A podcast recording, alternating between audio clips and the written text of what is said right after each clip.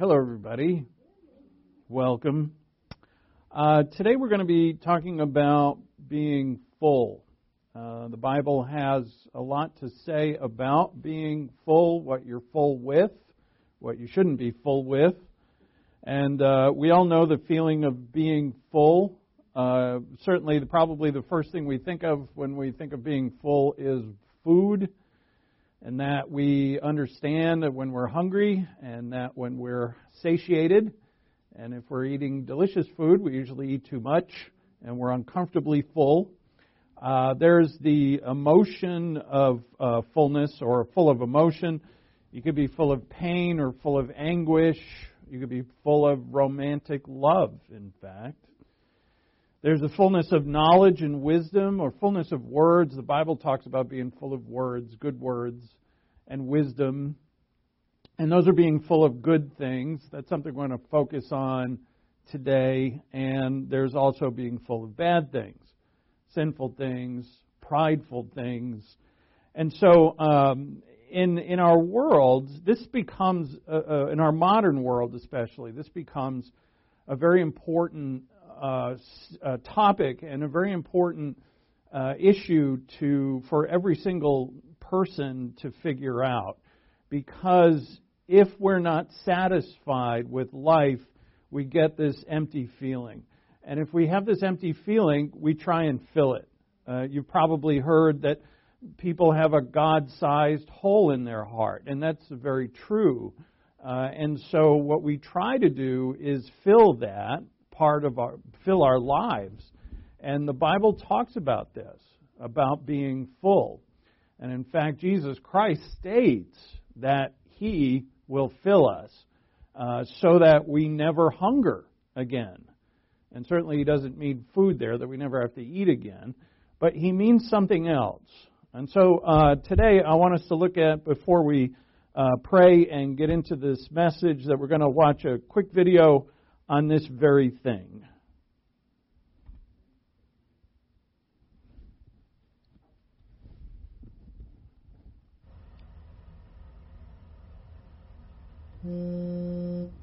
I woke up this morning with a normal feeling for me.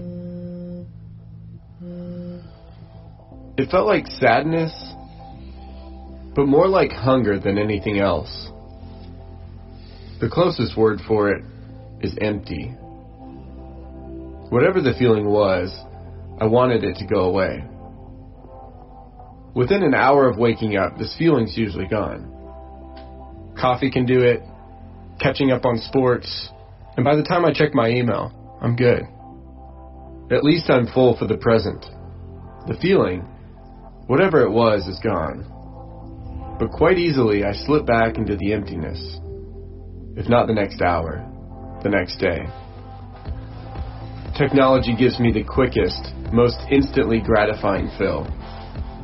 That's why I like social media. All I really need is one like on Instagram, and I'm golden. Facebook can do it too, as long as it's about me. And I look on Twitter to get my sarcasm fill for the day. It doesn't really take much, but it doesn't really last long either. If social media doesn't do it, music always fills me up, especially when I'm driving. I got my tunes, the open road, and I can listen to whatever I want. I rock the same songs over and over again. I was empty. Now I'm filled. I have millions of ways to fill up. I didn't even mention TV, movies, or beach vacations, alcohol, cars, home improvements, accolades at work. Whatever I want, I can have it. With the touch of a button or the drop of a hat, the world is at my fingertips. I can fill myself with whatever I want, cash pending. All I have to do is convince myself that it's good to eat and desirable for food.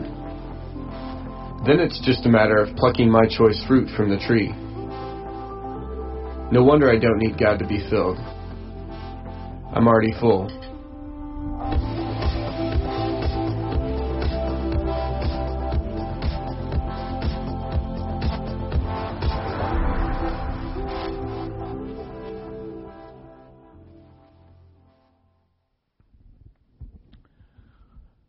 Um, if you're like me, you were waiting at the end of that because it's it's Christian. You were waiting for the message, and I was like, ah, maybe I won't use this. And then it dawned on me: you're meant to feel uncomfortable at the end. What are you filled with? Question mark. And there it hangs. And what do you see the, the man doing throughout his day is like what do you see there? Like what uh, what is he doing all the time? And he's pressing buttons. Right? He's got his fingers on his phone fingers on his radio.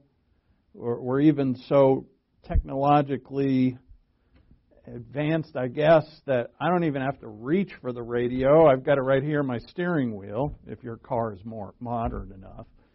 Um, and you know, there's food, there's there's all of this, and so you know, it's do those things that you see there fill people's day, and they do, especially in today's world where at the touch of a finger fast service from a barista, if you got to wait for your coffee, God forbid. If you got to wait for your food for any length of time, oh no. It has to be, right? As he said, at the touch of a finger. I love too at the end how he referenced um, the Garden of Eden. It was good for food. It was good for the eyes. So they took. And we think we're full. But as you saw with that man, there's moments of clarity that he gets every day where he's empty. Uh, I was watching uh, last night the latest episode of the show 1923. It's uh, it's got some language in it and some nudity. I'm just going to throw that out there. You say the pastor said I should watch this. Good Lord. Uh, it's not a lot, but it happens. Okay, just doing that, throwing that out there. That's at the you know, the clause, I guess. Anyway, um, what was interesting about them in the movie is that one of the characters had to get immediately from Africa to London, actually from Africa to Montana, uh, to Yellowstone. This is all based in Yellowstone Park. The story, and he goes to the the uh, place where you know you can board a ship. It's 1923. You're not getting on a plane. Uh, you know the Wright brothers. The plane is invented, but there isn't commercial airlines yet. And uh, they said to the man seeking this passage that sure, there's a ship leaving in three weeks, and it will take you about a month to get there because it has to go through the Suez Canal, which is has a traffic jam in it all the time. So it probably take you about a month and three weeks to board. So two months to get home. Oh, that's just to London. Then he had to figure out how to get home. Uh, today we don't have to wait for hardly anything. You want to fly somewhere? You get on the internet. You could book your. T- if you're willing to pay enough, you could leave today. Be there in a day, wherever it is. We have next day delivery from Amazon. I actually, when I order Amazon, if I see that one item will take two days, I'm like, uh, uh, uh. I find the item that takes one day. Whatever. So it's true that things like media, food, trips can fill our day, but it's not true that they fill our lives. How many of us have been using this method, to, method sorry, to fill ourselves, and we find that in moments of clarity we feel more and more empty? Uh, this happens to believers. Right? We're in a, our end goal here is don't be drunk with wine, but be filled, filled with the Spirit. You know, so what is the drunkenness of wine? Well, it's another another thing to occupy. It's another thing to take up time. It's very uh, dis- much more destructive than cell phone use, but still, in the end, it has its same purpose. That we're trying to fill ourselves. Drunkenness is filling yourself. It's not a, it's not a sip of wine or a glass of wine, is it? It's you know it's a bottle or two or three that causes someone to be intoxicated. You're filling yourself. Um, so, why don't these things really fill us? Why do the human race? Why can't we just be occupied with things? Because we're not like animals. You can occupy a dog uh, like some dogs that I've known. If you, you know, how many times you throw the ball, well, they go and get it, and they never get tired. Uh, but it, with animals, it, it's okay. They don't have that issue. But because we're created in the image of God, we need more to be full, to be satisfied. And the fallen human race has not been. From Genesis throughout, all that we see of those, it, the Exodus generation is, is the one that God highlights in this, is that, you know, why were they so complaining all the time? They weren't full. They, I mean, they had everything that God provided, but they lacked faith in God. They, their treasure was in the wrong place. The problem with these things is they leave nothing behind, meaning that they're of not a permanent nature. Uh, a good meal is great, but when it's over, it's forgotten. A great vacation becomes a memory, a distant memory, and a few pictures maybe. Uh, the likes and accolades that stir us on social media, why do they need to be renewed every single day? If people liked you yesterday and they don't like you today, do you care about them liking you yesterday? You don't. All you think about are those who don't like you today. These things that are temporary have to be renewed day by day. Taste is very fleeting. Alcohol, drugs, sex, it's all fleeting.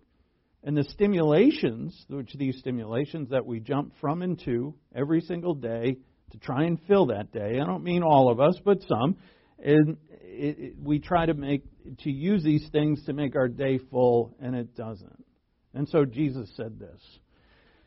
John 6:35 I am the bread of life he who comes to me will not hunger and he who believes in me will never thirst. And what did they say when he said this? The, he said if you eat this bread that the Father sent from heaven it will give you life. He said it just a, two sentences before he said this or the last sentence before he said this because in his in response to when he said, "If you eat of this bread, it will give you life," they said, "Lord, give us this bread." And they thought, you know, that it was actual literal bread. Just before this, he fed 5,000 on, on the mountain, on the other side of the lake, or the sea, Galilee. I'm the bread of life who comes from heaven. What does it mean to never hunger or thirst again? It means permanency. It means that it's not temporary. It means permanence. It means eternity. And this is the only kind of fullness that's not fleeting. Therefore, we get our first clue that fullness can only come from Him.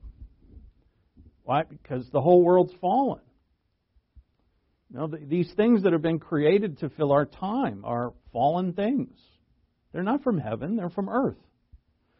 And when it comes to treasure, those are the two places that God emphasizes. You know, when you think of treasure, the first thing you might think of is, you know, buried treasure. Or I remember when I was a kid, we used to make up our own treasure maps and then hide them, me and my friend. We used to hide them somewhere in the house, and then like an hour later, we would quote unquote stumble upon them and be like, oh, we found a treasure map good imaginations back then. And we, you know, we'd use it to go around the neighborhood trying to find something. We never found anything, but it was just exciting to look. Same thing when you like plan a vacation. All the planning's kind of almost as fun as the vacation, sometimes more. The things that Christ has given us, though, where does he say the bread's from? Heaven, not earth. And these are the distinctions that God makes. Your treasure is where? And that's what Christ tells asks us. He actually tells us, where is it? That's the word he uses. So it's fullness that I want to discuss today. And if our lives are full of good things, it will alter the way we think and live. If our lives are full of bad things, then it will do the same. In contrast, we briefly look at what it means to be full of bad things and where we uh, put our treasure or where we think there is treasure. So the old adage, you, you are what you eat, right? It's true. Uh, diet is probably the most important part of healthy, physically healthy living. It's more important, actually, it seems, than exercise. So to, both should go together. Yeah, I, I can say that. Don't, don't hold me to it. Uh, but I'm trying a little better anyway. but uh, yeah, you are what you eat. This also applies to the spiritual life. What do you put into your heart? So look at Matthew 6:19. Matthew 6:19.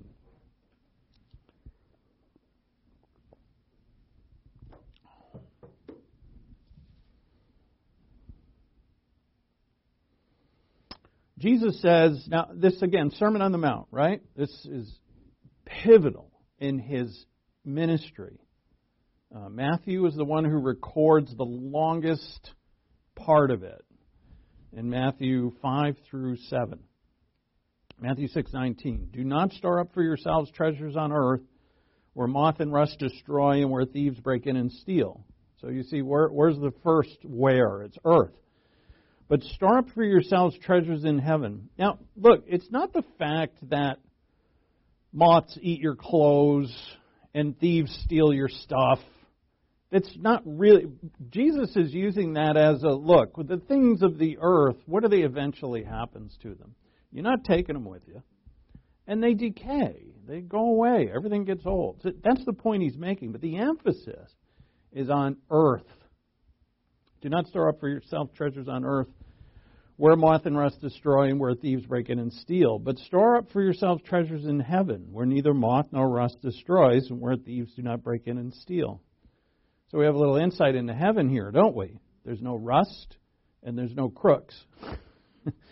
so there, there our stuff is safe. But then he says this For where your treasure is, there your heart will be also. Now, this word for treasure is a word that we know in English.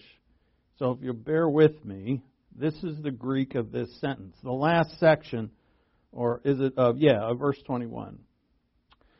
And what you have here is a couple of things I want to point out is this word uh, hapu is where. All right, so that word means where. Okay? This is word gar is for, for where, and then this verb is is in the present tense, and this verb is is in the future tense. So what you do now, well, let's get, let me erase this.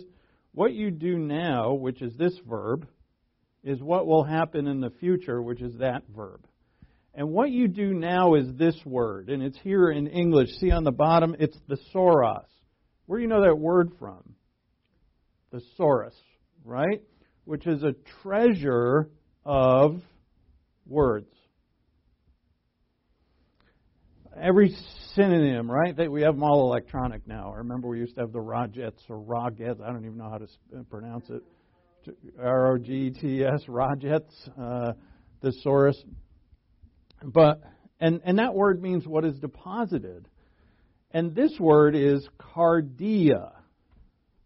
Now we know this word, right? Cardiac, cardia, heart. These two little words are your, sou and sou. Your heart, your treasure. So you have your treasure here and your heart here. In the present tense, is.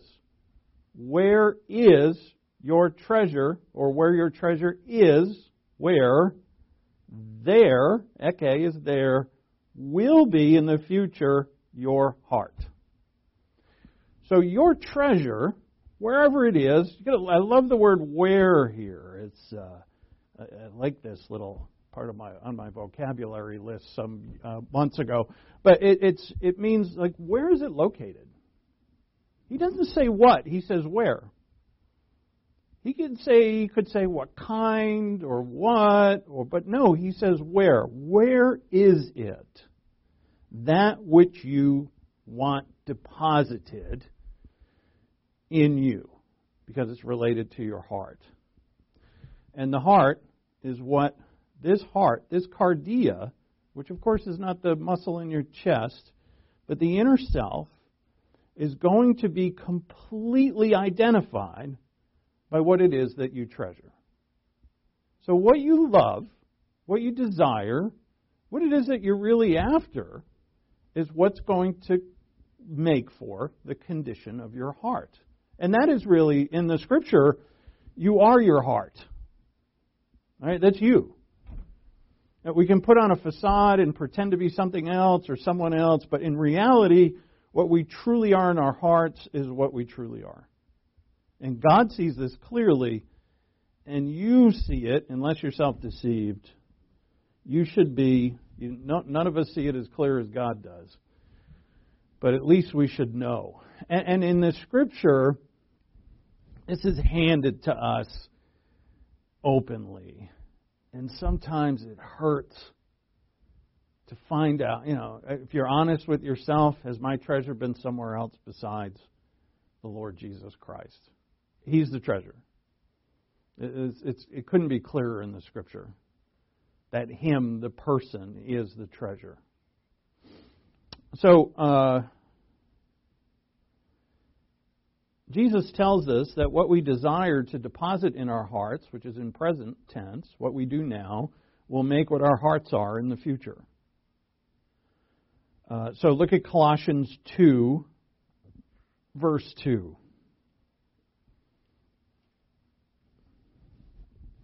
Again, the Bible distinguishes here two places treasure in heaven or treasure on earth. Where is your treasure? See, I see the, the guy in the video, they did, a, I think, a great job with that in, in showing that, you know, here, and he's like so many people, depicting so many people in this world who are bouncing from one thing to another and to another, and all the things that they're using to occupy their minds and hopefully fill are all earthly things. Like, where was the scripture in that guy's day? Now, that was an actor, of course. It's not a real person, but you know, if that, for a person who lives like that, who feels this emptiness at times, but runs for the coffee pot and the email and the sports page and whatever, and to work and to deal with, you know, or maybe uh, solicit some physical thing, that they're they're moving from one thing to the next and hopefully not having never having to stop and think of reality. Where's the scripture? Where's the word? Where's prayer? Where's God? And you see, this and the whole New Testament is about this. That we, as believers, can be drawn into that very life. But we, as believers, have something that's outside of this world. And so when God says, I want you to be filled with something, it's filled with Him, crazy enough, and also filled with other things. That's, we're going to look at a few. He doesn't say just be filled with me. As we'll see today, he says be filled with joy. And he's going to tell us how that can happen.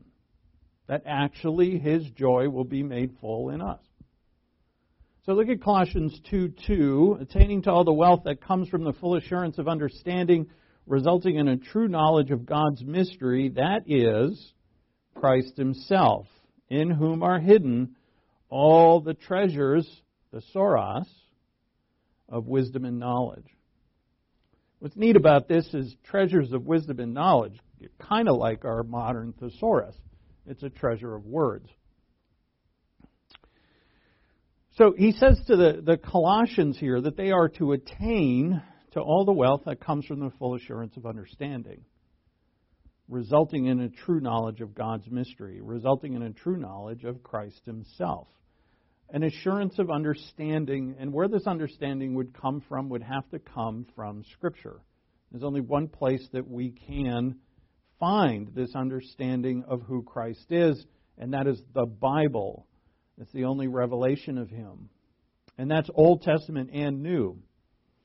Uh, and so it says, and Paul further clarifies that in Christ are hidden, meaning we've just got to look. It's not they're hidden from our gaze, it's just that we've got to go into the Scripture and look for them. Now, for those who you know, if they're too lazy to read the Scripture or go to church and learn the Scripture or spend time learning the Scripture, uh, then they're not going to know. And there's, there's nothing we can do about that. Right? As the saying goes, you can lead the horse to water, you can't make him drink. I can tell you where the wisdom is. I can tell you where the knowledge is. I can tell you where the understanding is. But if you're not looking into the Word of God, you have no hope of knowing it. Christians who have a very casual relationship with the Word of God have no hope of knowing this, of finding the treasure. And therefore, their heart, which is the real them existing in this world, will never be full. If they're believers, they're going to go to heaven and be full for eternity. But during this time, and we're rewarded, by the way, for this fullness that we have in time.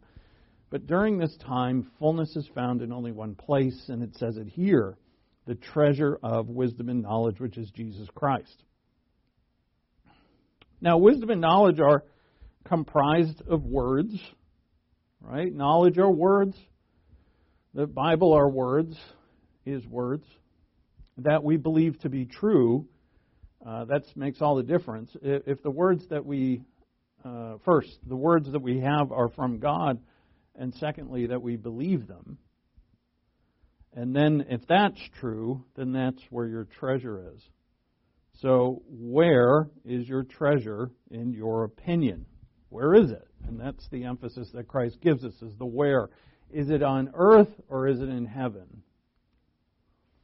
And so, if we have our treasure in that which is in heaven, then when it comes to being filled with the Spirit, filled with the Son, filled with the Father, filled with joy, filled with knowledge, if we take all the words, there's one word in Greek, it's pleroo, uh, that is used for this. If we take all the instances of that where God says, I want you full of me and the things that are me, if, our, if we're looking somewhere else to be full, that we're never we're going to bypass them. We're never going to know them. And to be filled with the Spirit is to pursue the things of God, to pursue them like they're your, they're your only treasure. And we'll see that coming up. Look at Matthew 12. Go to Matthew 12, 34.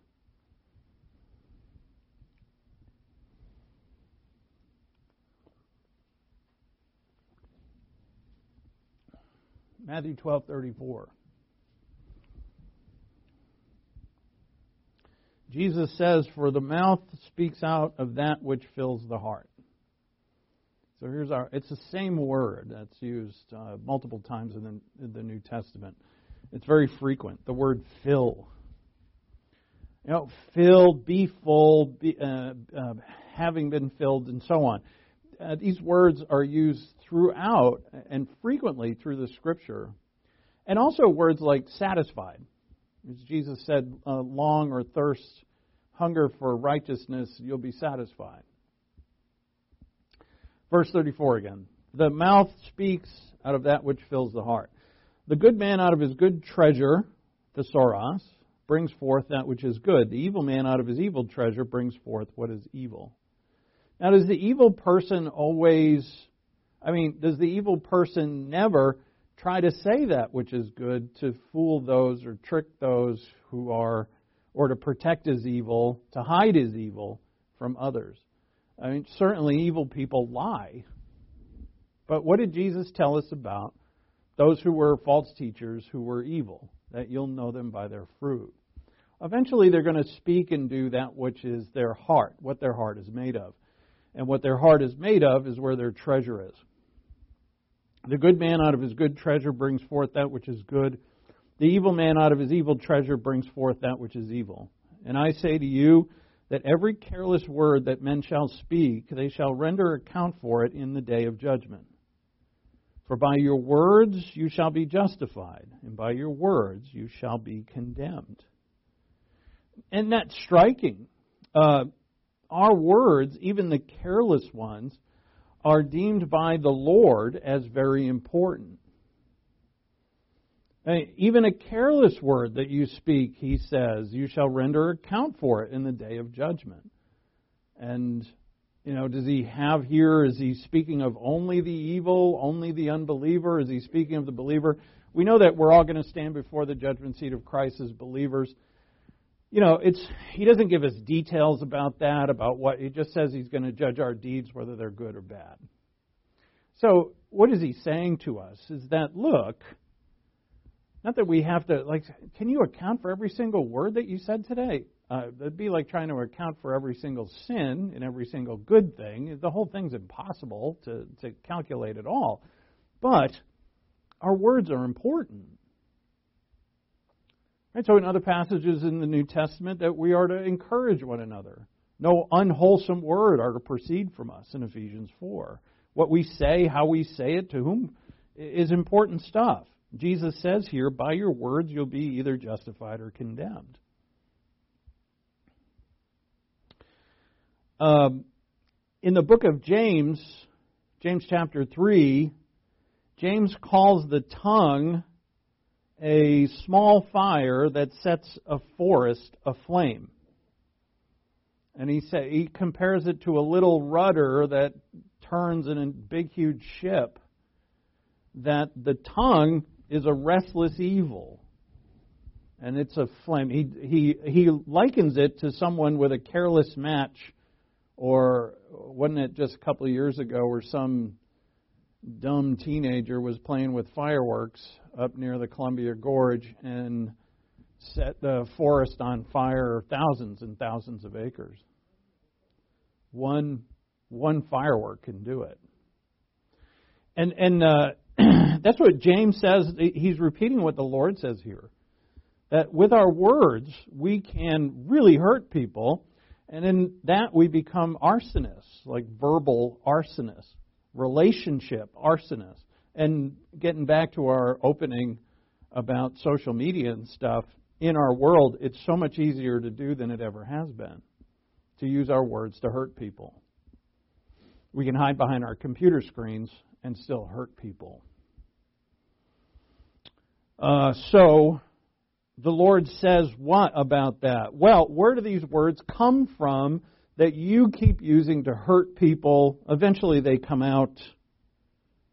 Right? If I if I have a problem with anger or bitterness, uh, and I I know I have this problem, and I'm just I say to myself I'm gonna I'm gonna stop being angry, and it's just a matter of time before I blow up at the next person.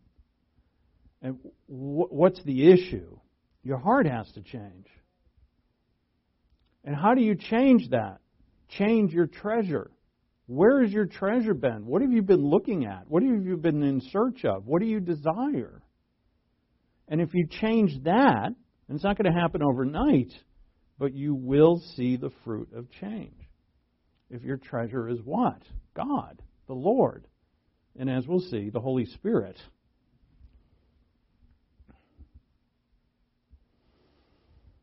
So, where you look for treasure in life will, over time, determine the content of your heart, which is the content of your words, which is the content of your knowledge and your wisdom, and that's the content of you. That's your entire personality.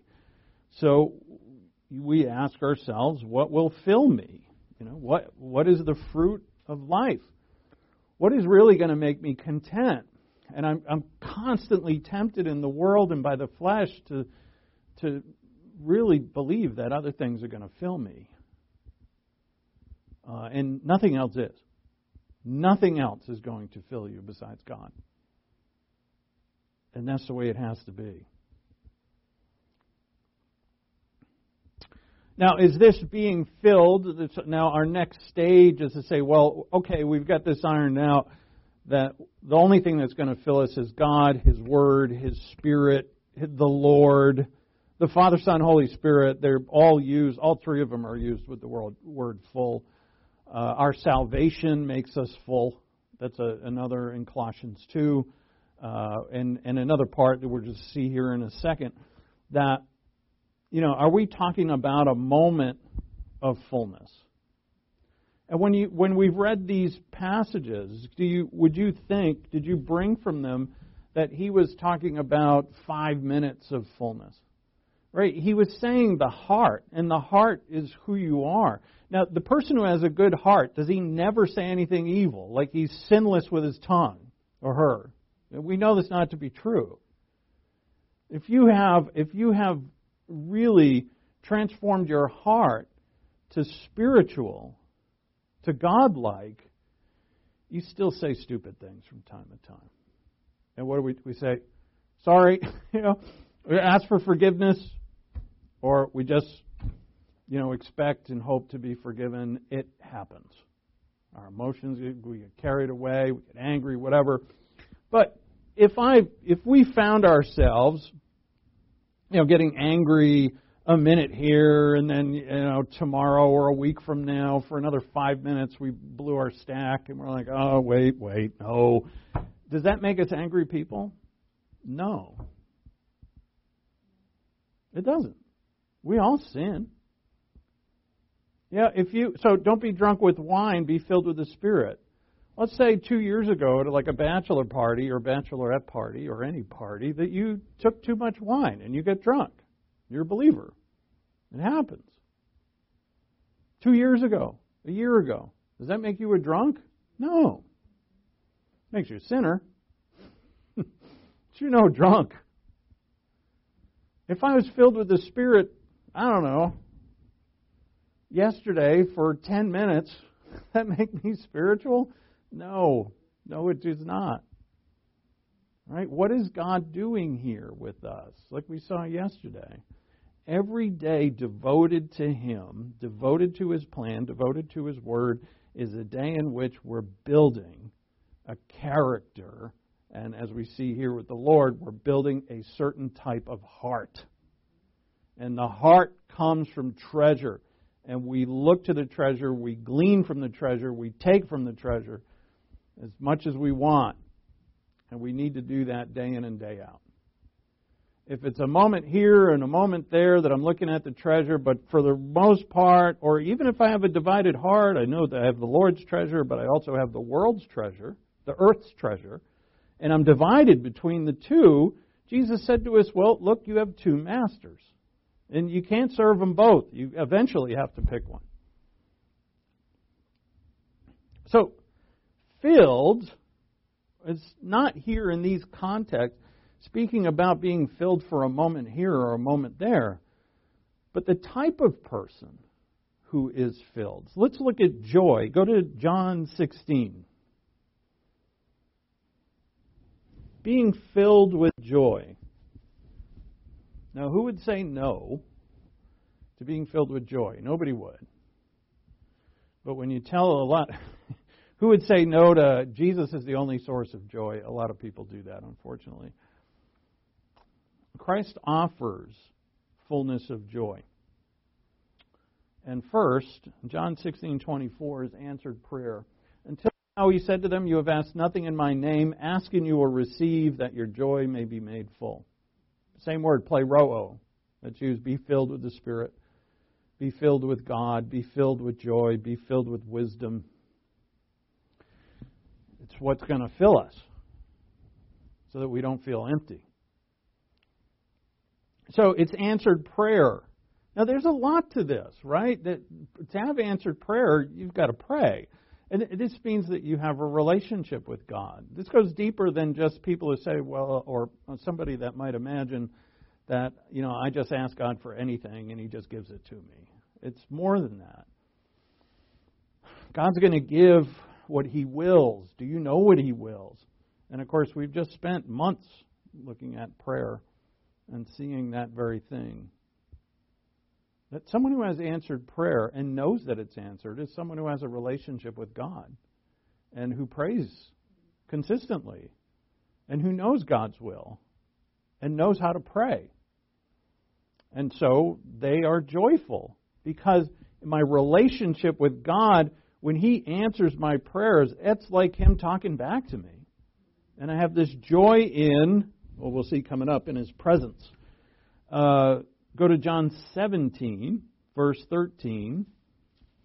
Jesus said, He's praying to the Father, and he says, But now, in uh, verse 13, But now I come to you, and these things I speak in the world, that they may be, that they, meaning the disciples, may have my joy made full in themselves. And again, we have the same phraseology joy being made full.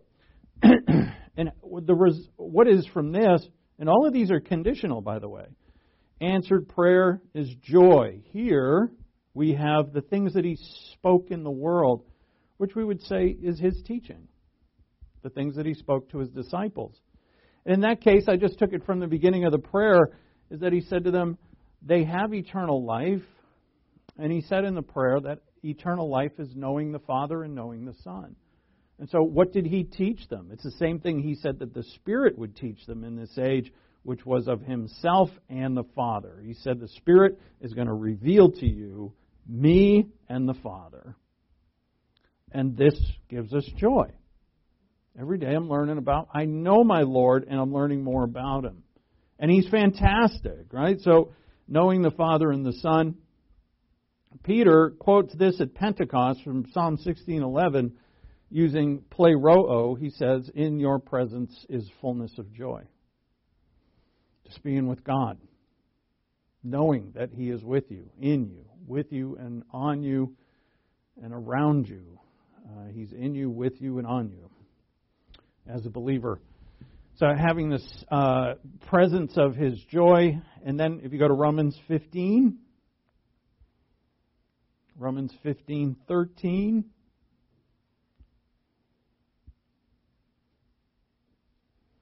This one is same play pleroo. That's filled with joy. I did that. Did I miss one? Sorry.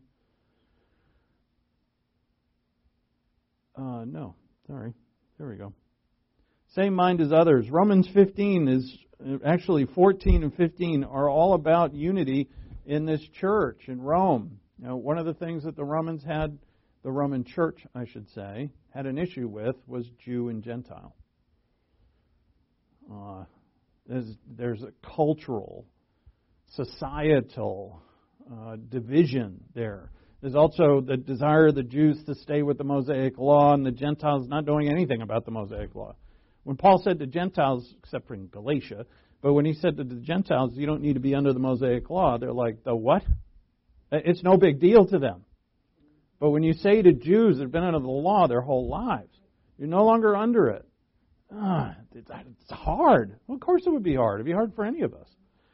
Um, and so he says in, in Romans 15:13, now may the God of hope fill you with all joy and peace in believing so that you will abound in hope by the power of uh, power of the Holy Spirit. May the God of hope fill you with all joy and peace in believing. Believing His Word, believing that there is no Jew or Gentile, which for them was a big issue. For us in our day, it's not such a big issue. But what else causes division amongst believers?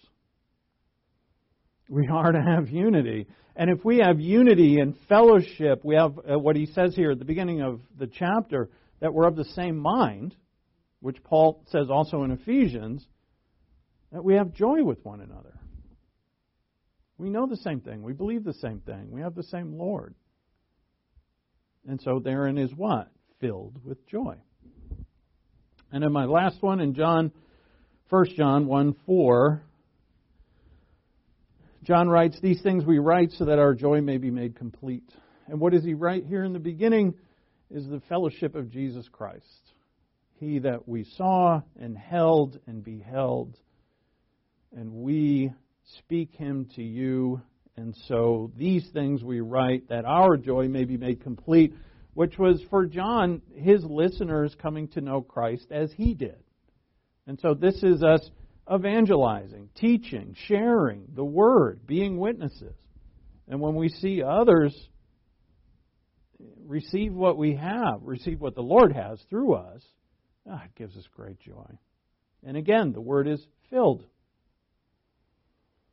Now, again, it, for each of these, there would be looked at as moments. There are moments of joy, moments of sharing, times of sharing uh, and these things fill us with joy.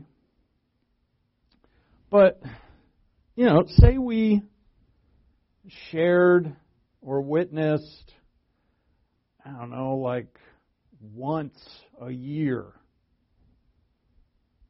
Right? Do we do we really experience the joy of being a witness, of being an ambassador for Christ? We don't really don't. It's not we've had many more opportunities than that. What if we just looked to ourselves and didn't do that? What if, you know, I, I had peace and fellowship with some believers like, you know, for a day this year, and for most part, I was contentious. and didn't like them. I, you know, I didn't reach out to them. I didn't serve them. I didn't build up the body of Christ. I didn't use my spiritual gift. I didn't care to. Did you receive the joy of fellowship? You didn't. Maybe you had it for a moment or two, but is that what God wants?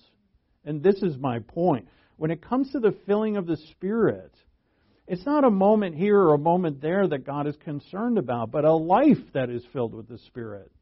Because if you look all through Ephesians, it's how we walk, how we live, how we deal with one another. And yes, it is comprised of moments.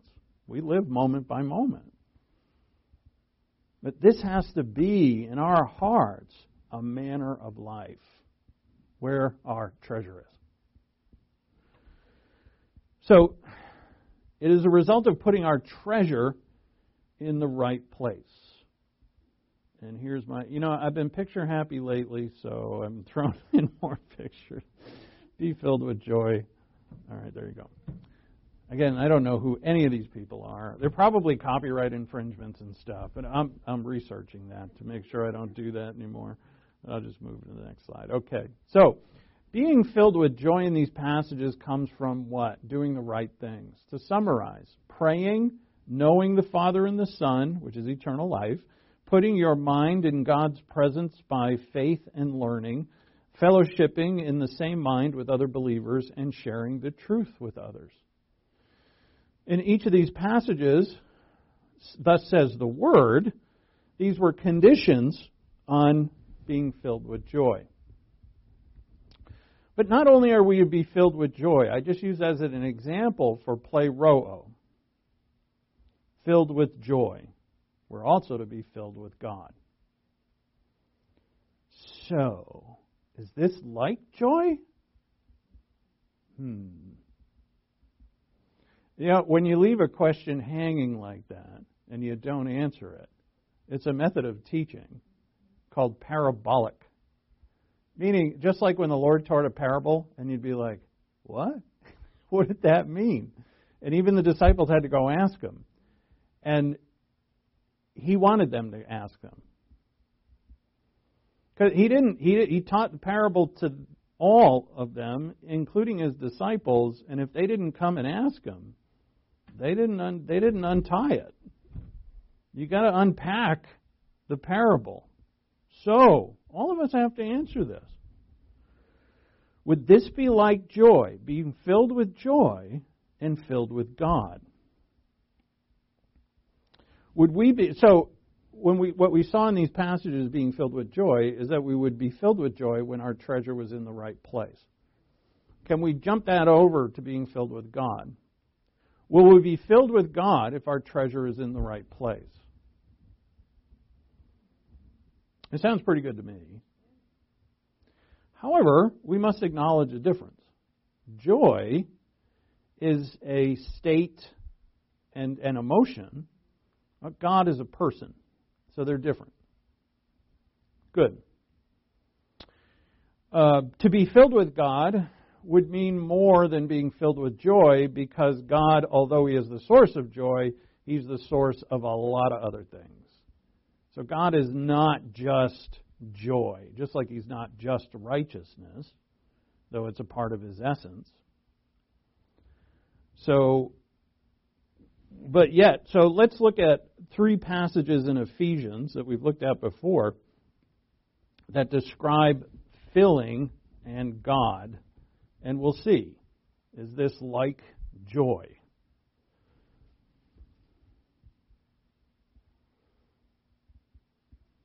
Ephesians 3:14.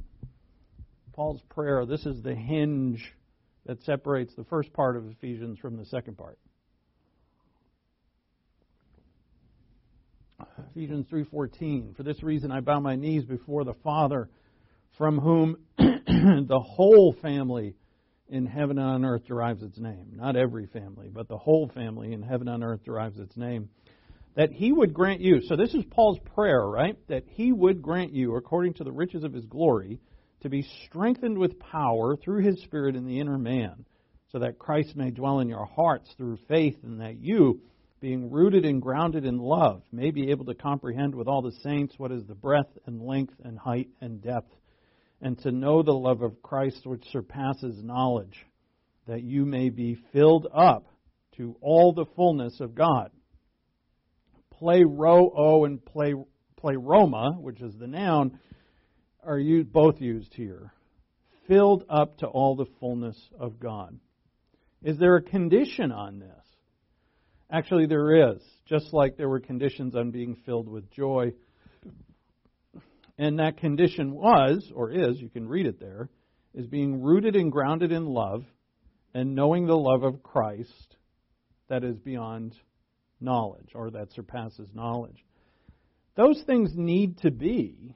You need to know God's love, or it would be specific as Paul is here. We need to know Christ's love which the depth of which is incredible, the pinnacle of which is the cross, that we need to know that love that we may be filled up with all the fullness of God. Now think about this. Filled up with the fullness of God? What? In any other religion, modern and in that day, such a statement is just pure craziness filled up with the fullness of God. Wouldn't that make me like God? We know that it doesn't make me omnipotent or anything, but you know, we can't deny the words. What would it mean to be filled up with the fullness of God? That must be the greatest life there is. Now, you might know, we know be filled with the Spirit, which is Ephesians 5:18 a lot more than we know this verse. And why is that? In my estimation, I've seen far less written on this. Not that I'm I'm a scholar by any means, but I, I've seen far less written on this filling than on the filling in Ephesians 5:18, and that's probably because in Ephesians 5:18, "Be filled with the Spirit" is a command. It's an imperative. Paul commands it, so we all say, and, and rightfully so, we better get going with that. He commanded it. However, what's here in Ephesians 4, Ephesians 3 is a prayer by Paul that we would be filled up to all the fullness of God. And, and it's an amazing thing to pray for us. Should we regulate it to secondary status because it's not a command? And I, I would be heartily against doing that. Should we de emphasize it? No. And it, again, it has a clear condition knowing the love of Christ. All right, go to Ephesians 4:11. I'm doing these these are really fast here at the end, I know, uh, and we're going to get back now to Ephesians 5:18 starting tomorrow. Ephesians 4:11 here are the spiritual gifts in Ephesians 4. He gave some as apostles, and some as prophets, and some as evangelists, and some as pastors and teachers, for the equipping of the saints for the work of service, to the building up of the body of Christ, until we all attain to the unity of the faith and the knowledge of the Son of God, to a mature man, to the measure of the stature which belongs to the fullness of Christ. And there's fullness again. So now we have a fullness of Christ, and there's another condition. The condition here is building up the body of Christ until we all attain to the unity of faith and the full knowledge of the Son of God. In other words, we're, the, we're to be in the process of maturing in knowledge, in service, building up one another. So, what was the prior one? In Ephesians 3, the condition to being filled to the fullness of God was love. Now, we backtrack to Romans 15, where Paul said, You'll be filled with joy when you're of the same mind. But I hate those Gentiles. Yeah, well, we hate you Jews. And they, they want at each other's throats. And Paul says, no, there is no Jew or Gentile. We're all in Christ now. There's no distinction. So, what does it take to make that bond? As Paul writes, what is the perfect bond of unity? It's love. And he says in Ephesians 3 if we know love, Christ's love, we'll be filled with the fullness of God. Here he says, if we know to build each other up and serve one another and grow in the knowledge of Christ, we're maturing. That we'll know the fullness of Christ. And then, Ephesians 5:18, don't get drunk with wine, for that is dissipation, but be filled with the Spirit. Fullness of God, fullness of Christ, fullness of the Spirit. The Trinity. And what marvelous gift it is to be filled with God. Now, I'll leave you with another parabolic thing. the filling of the Spirit is sat right next to and this comes out of nowhere. We're so used to it. But Paul brings up getting drunk with wine. And he's going on and on about the spiritual life, much of it negative concerning the old life. Put off the old, put on the new. We know Ephesians a little bit, right? We've been through it. That he says, don't be like the others, don't be like unbelievers, but walk in the light because you're children of light. Don't walk in darkness. Don't, you know, don't do this, do this, don't do this, do this. And then he says, don't get drunk with wine. And he gets very specific to not just, you know, broadly what the unbelieving world does, but he picks drunkenness. And he puts this right next to being filled with the Spirit. We might alter it to say, don't be filled with wine. For there isn't much difference between being drunk and being filled with it. And that helps us see that they oppose each other. But actually, there's similarities between drunkenness and spirit filling. Now, I'm not saying that. doesn't come from me. Uh, uh, drunkenness is a sin. We're not saying they're the same by any means. But the Scripture points out to us there's one place where the filling of the Spirit is taking place, and the people who see it assume that those who are it are intoxicated. And I wonder if Paul has that in mind. In the scripture, it's vital to unravel this. It's like a parable. Don't be drunk with wine, be filled with the Spirit. It is parabolic.